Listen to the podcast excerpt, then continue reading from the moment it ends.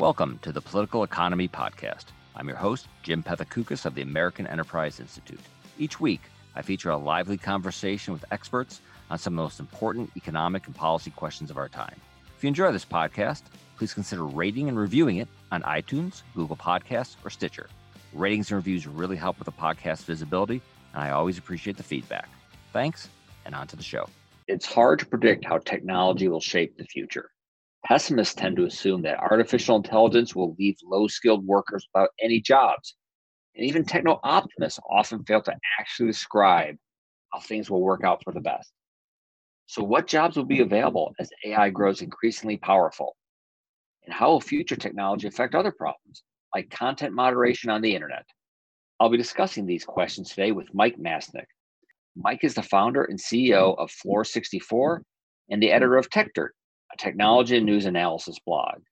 Recently, he co edited a volume of short stories and wrote two of them himself, released by the Copia Institute Working Futures 14 speculative stories about the future of work. Mike, welcome to the podcast. Thanks for having me. I certainly want to get your thoughts on tech policy, content moderation, things you write a lot about over at TechDirt. But first, of course, I want to chat about working futures, as I mentioned uh, in the intro. You know, there's this uh, joke. It's a very tired joke. Uh, maybe I'll never repeat it again. Uh, but it's a joke about automation and jobs. And it says that the manufacturing plant of the future will be staffed by just a dog and a man. The man's job will be to feed the dog, and the dog's job will be to keep the man away from the machines. And most of the speculation I hear about how tech's going to affect jobs, it doesn't get a lot better than that. So I've been hungry for smart speculation, imaginative speculation that's you know not dystopian, not utopian either. And that's what I found in, in, in working futures. So how did that anthology come about and what were you trying to accomplish?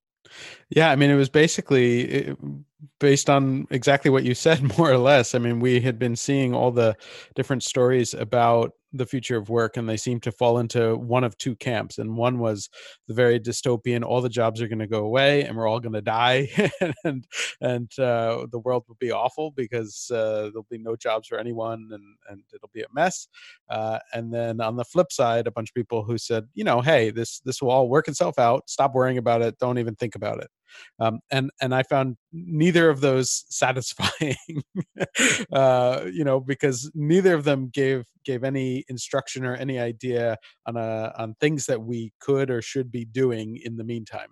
And even though I am generally speaking a, a fairly optimistic person and and probably would fall into the like, hey, it will work itself out camp, um, I also do believe that that getting things to work out well uh, can involve people understanding where things are going and, and helping to move them in that right direction where, where it's possible. Um, and so, and thought, that, that's certainly been my fear. My fear is that people, they, you know, they seem to be to worry so much about it, and uh, you know, I'm fear that my, my concern is that they'll be like, well, oh, since we don't know what these jobs are going to be, and everyone's saying that the ro- robots are just going to get smarter and smarter. AI is going to take everything you know maybe we need to like stop technological progress progress. So that's so yeah. that's what i you know i was looking for some optimistic uh, an optimistic vision. Yeah and so and, and so that was the the general idea and we thought you know could we sort of use a, a couple different tools in the toolbox to see if we could think through you know what the future might really look like as much as possible. And of course nobody can actually predict the future um, but we thought that combining two different things which is scenario planning which is sort of an established process for kind of trying to think through possible futures. It's not about predicting but thinking through where things might realistically go. Um, and then combine that with science fiction writers we might be able to come up with some interesting ideas. Um, uh, um, it, before we sort of you know, take a look at some of uh, you know what they ended with the what the writers came up with, what were some of or uh, give us a little bit of feel for some of those future worlds that the writers were then given uh, to come up with their, their their stories.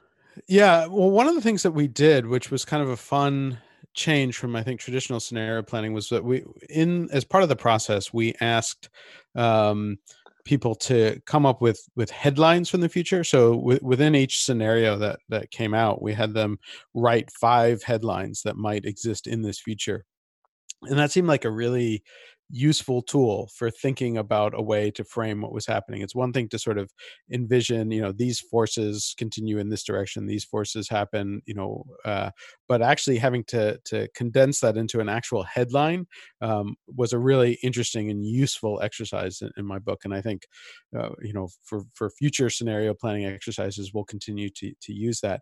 And, and again, you know, these were uh, worlds that were sort of if you're if you if you pay attention to the news and if you pay attention to to, to trends these were not unrecognizable worlds. They weren't uh you know they, again they weren't they weren't a utopia. These were not it was not star trek uh but it also was not you know um climate change has incinerated the earth. So these were these were sort of recognizable worlds which you know you might not like. I mean, you may not like the maybe you wouldn't want to live in that world, or maybe there's parts you would like. Uh, but that's of course uh, that's true of this world where there's parts you kind of like and don't like. Um, so uh, broadly, the jobs that, that were that were come up with were those were they were they good jobs?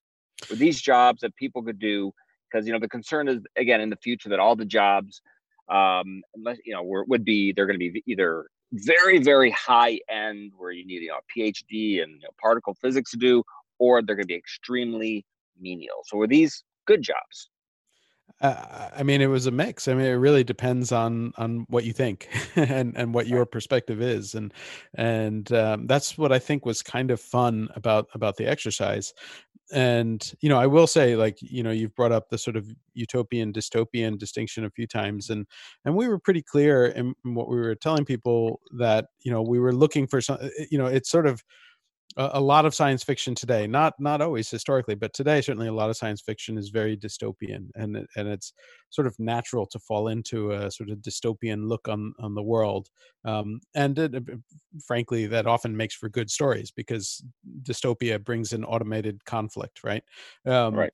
and you know so we definitely asked for people to to try and think beyond that um, and i would argue that there are a few stories in there that that that could be dystopian and and and in fact you know one of the things that i think is is amusing is that um, some of the stories could go either way depending on your viewpoint and then that gets to the jobs also. Um, you know i you know one of the authors had told me the story where he wrote one of the stories and, and felt that it was a very optimistic take on the world um, and where things might go and he had sent it to a friend who responded you know uh, that this was one of the worst possible futures he could imagine and he wouldn't want to live in that world at all. And, and, and you know the author was just like wait well oh, i meant it the other way.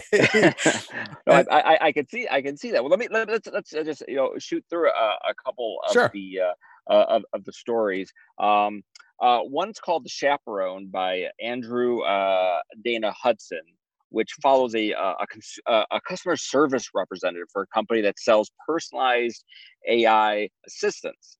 And it's the main character's job to make sure that men, in this case, don't get too emotionally attached right. to those to, the, to those to those AIs. And it that I mean that that does not seem like something that would be a hundred years. Like that to me, that seems like an an actual job because when they talk about jobs of the future, they always talk about you know you know the advantages humans have are, are emotional intelligence, and that can't be they you know that can't be duplicated so easily by machines.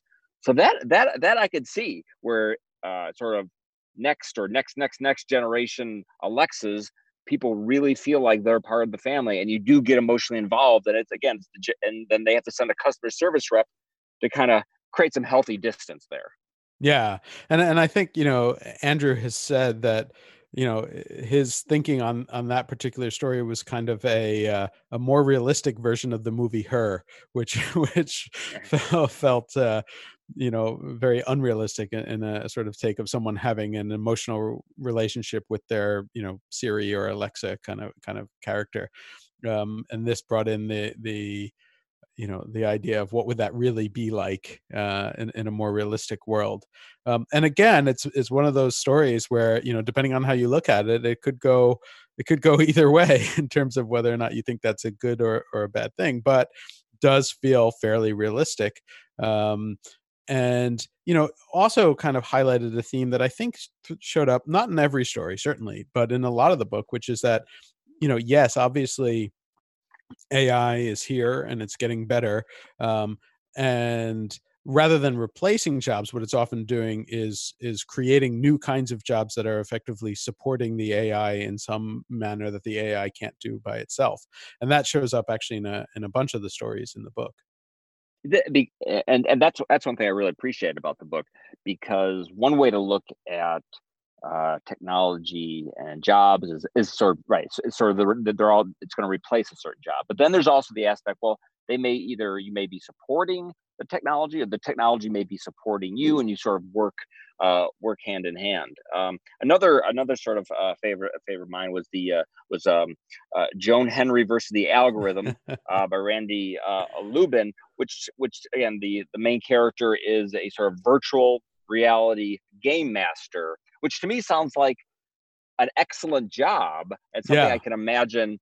Uh, means if we finally found a good use for um, uh, for VR, but that sounds like a great job. But of course, the twist is then there's an AI gunning for that job. That maybe right. the AI can do that to, to to do that job. But to me, so I mean that to me that's exactly on point with some of these uh with some of these automation issues where you're doing the job well, but all of a sudden, can you continue to do it better um, you know, that, than the machine, which, which of course is referenced in the uh, in the title.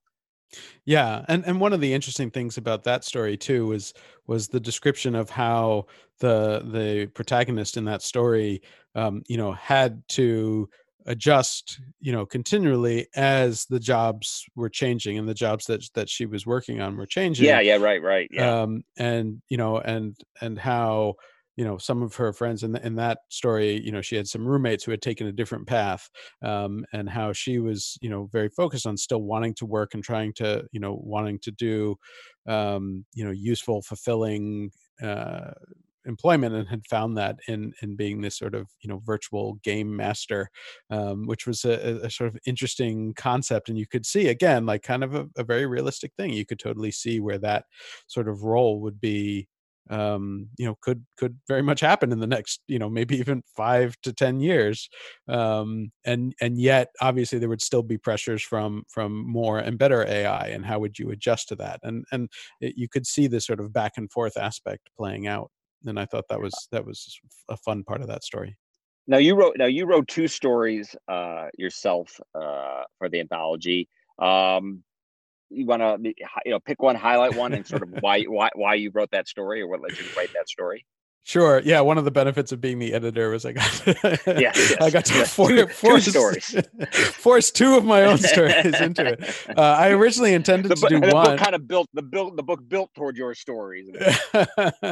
yeah, yeah. I um and and I will not say that that uh, I think the other stories are better. I was my stories are filler, um, but um you know one of the one of the stories uh, which was the uh, uh, uh, uh prime of life story mm-hmm. um, that came directly out of the scenario planning process where you know one of the things that people were one of the scenarios talked about was this idea that we were seeing more and more businesses and services effectively turning into subscriptions where you know uh, things that that historically you know you would buy as a one-off or something like that we're turning to subscription ongoing service.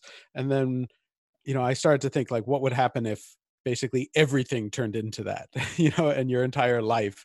And then that came to a point where it's like well what if you know you had life services and you would have these big companies or or whatever that would would provide everything for you with and, and, you could see how like amazon prime being an example of, of moving towards that where you know they provide shipping on stuff but also entertainment and other things and why not education healthcare everything? Exactly. And then so you know my first reaction on thinking through that is like well I could see where that could go in a really dystopian direction.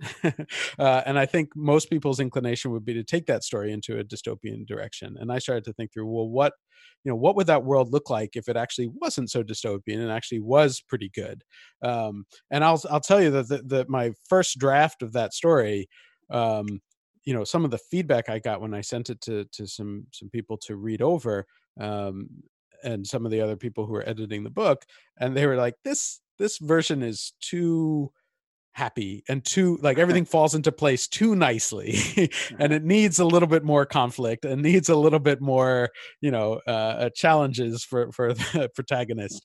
Um and so you know so so more things come into it but i still think that overall it's it's a pretty optimistic viewpoint of how that world combined with you know real competition among different providers of life services could be a really compelling world um, and you know throughout that story i'm sort of highlighting a few different jobs that would still be really important including you know one of the main characters is someone who is effectively a life services broker who helps find you the right life service you know to take care of all of your education healthcare living you know all of everything uh, in one and and you know trying to find the right package for you and and make it make sense now your now your other story i thought was also interesting because you took an idea that you've written about about you know dealing with the issue of how do we moderate content? No one seems to be happy about it. Right There's a huge political dispute about it. And you've written a little bit about how you think we can sort of resolve this uh, uh, conflict. And that uh, so, so which allows you to sort of kind of uh, bridge into some of the other things you do. So talk to me a little bit about content moderation and and your approach maybe talking about your story and how we can sort of get out of this mess where people think we're not moderating enough and we're letting all this crazy, you know, uh, foreign interference or fake news, and other people think, well, we're moderating too much and we're suppressing certain political views. So, so how, so how, what, how do we resolve this conflict? Yeah, well, to be clear, I don't think that there is a perfect resolution. And in fact, you know, part of what I've said over and over again is that it's impossible to get a perfect solution to this. And anyone looking for a perfect solution is going to be disappointed in the end. Um, that's just the the nature of of content moderation in general whoever's content is being moderated is going to be upset about it probably um, and also just the nature of scale right when you have so many different people with so many different viewpoints um, you know and, and so much content out there even if you were you know really good at it you're still going to make mistakes um, and mistakes being you know how, how, do you define mistakes even in this world? Because some people will not consider them to be mistakes and then you'll have things that probably sh- should be taken down that won't get and things that shouldn't be taken down that will get taken down.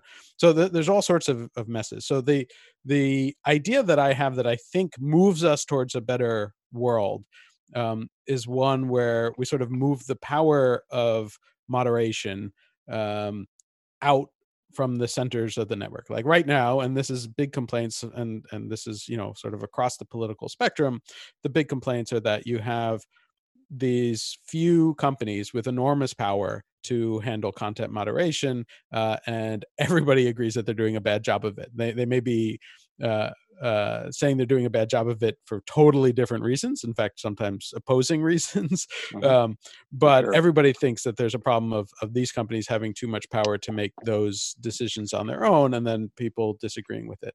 And so, my sort of approach to it that I think works better is if we were to move that power away from the center of the network and out towards the ends, which sort of gets back in my mind to to some of the the earlier promise of the internet that it was moving the powers to the ends of the the, the network. Um, and you know I, have sort of referred to this as a protocols instead of platforms approach uh, and and my story envisions a world where that is the case where where rather than everyone sort of being on google servers or facebook servers that it's a distributed system and there are all different approaches to it and you know content moderations content moderation decisions are made you know uh, in a very dispersed fashion and so it could be down to the point of the individual effectively having total control over you know what kinds of content they want to see or more likely you have a number of different third party services that can compete and provide different kinds of, of content moderation tools that anyone can use and and different people can make decisions for themselves and so if they don't want to would, see would there would there be would there be a facebook and and twitter and instagram and what in in that world there could be. Um, uh,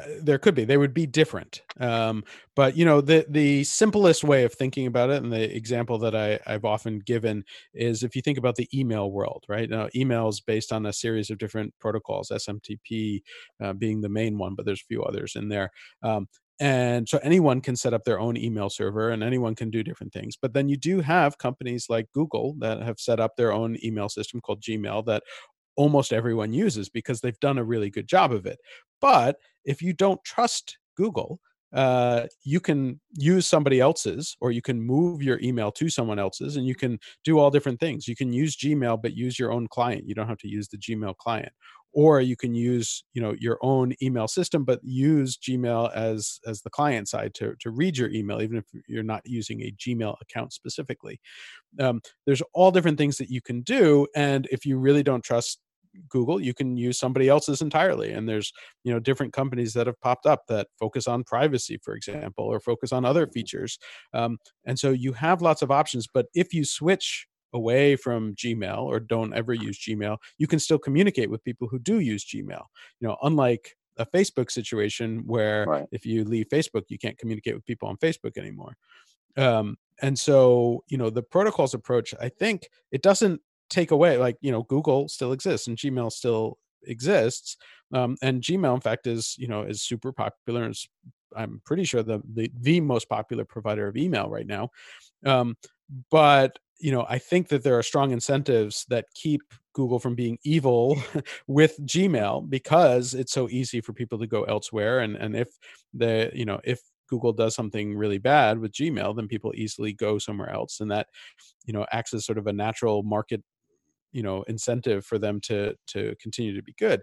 And so i think you would probably end up with a similar sort of world um, you know if if you had social media or other things built on a similar sort of protocol. You might still have facebook being the dominant provider but if you have a problem with what they've done or you don't trust them you could go somewhere else or you could use a different interface or you could use you know plug in a different filtering mechanism or you could say i don't want any filtering mechanism i want the pure fire hose Right. Um, right. Can, can you imagine with, with, under the current system, current sort of centralized system dominated by the platforms we we know and and you know love at least 50% of the time, is there a significantly better version of that system than what we are seeing? Is that you know, is it a more moderators, more you know, better AI, more guidance from the government? Can we do considerably better, or is it still going to be just a really problematic system that we just have to, you know, is what it is? I, I, I mean, they can always improve, right? well, they could also be worse, right? So you could go yes. either way. They're, they're, they're, I, I think, I think they could be better, and I do think that they're working on it, and they're, and you know there is there is this general belief that like within the sort of content moderation space that like these companies don't care um, and they're not they're not thinking through all the different issues and that is really not true. You know there are people within these companies who very much care about these things and recognize that every decision that they're making involves a pretty significant trade-off and and and like having to go back and forth and understand all those trade-offs is really really complicated and and really really difficult and and i you know I, I, respect the work that they're doing even if i often criticize the mistakes that i think they make um, and so I think that they can and will continue to improve, but there is a question of of just how much you can scale that improvement. And certainly, like you know, AI is becoming a bigger part of it, um, and there are some pretty cool tools, and uh, and I've seen some new ones that are coming along that that look pretty impressive, and hopefully get better over time because that's you know the nature of technology; it should get better over time. But you know, as we were discussing re- with regards to the stories, there are certain things that AI just really isn't that good at in terms of like the emotional stuff or understanding context. You know, it's one thing, you know, and and I've had this discussion a whole bunch, you know, with regards to context. You know, people say like, well, you know, you can look at like a tweet or a Facebook post and see what they're responding to, and there's the context. But it's like, no, you know, often the context is like what is happening in the wider world. You oh, know, exactly if someone, right. Yeah. You know, if someone is making a joke about you know headlines of the day, but without you know mentioning the actual headline or linking to the headline, you know it's kind of important to know what what that's actually referencing even if there's no direct link or just you know what's going on. Like right right now as we're recording this right there are protests all around there's a pandemic all around. If you look at the content that is being generated if you were to take out just a single piece of that and look at it say 5 or 10 years from now without remembering what is going on outside that content might look very different and and not be well understood because you don't have that that broader context and that's the kind of thing that ai will i don't i don't know how you know how how they're going to be able to deal with that so i think there's always going to be some challenges there let me uh, let me finish up with this. We have it. We have a, an election in uh, basically five five months, and one thing I feel confident of is whatever the result, the other side is going to be extraordinarily unhappy, and they're going to be extraordinarily unhappy with these platforms, which they yes. will think has somehow given uh, an unfair, even illegal edge to the other side, and there's going to be a, a rush of ideas to to fix that problem that yes. will uh, be uh, poorly thought out and have great potential for ruining the internet as we know it. Uh, have you any thought? Do you, does that sound like a crazy notion to you? Uh, do you worry? Do you worry about that? Uh, that uh, that most so far most of the reform ideas I've seen just right right now when people are slightly calmer aren't that good. So I, yeah. I fear for what the future holds. Yeah, I think I think you're exactly right. I think that no matter who wins in November, um, the other side will be looking to blame someone and the easy target will be the internet platforms because both sides are already blaming them though for different reasons and different things um, and that will become an easy target as it was frankly in, in in 2016 i think i think the platforms took way too much blame uh, for for what people felt was was an election result they didn't like um, and i think that will happen again no matter who wins in november the other side is going to blame them and out of that will come you know attempts at legislating and based on every proposal we've seen so far um, i fear what the results will be because I, I think that most of the people who are looking at these things do not and and honestly don't seem to have much interest in actually understanding the the various incentives at play and how these systems work and why content moderation works the way it does and and why and where it fails. Um, so the solutions that they're suggesting you know, and this is again across the the political spectrum. Um, you know, in many cases will make the problems that they're discussing much worse, and and that's based on you know.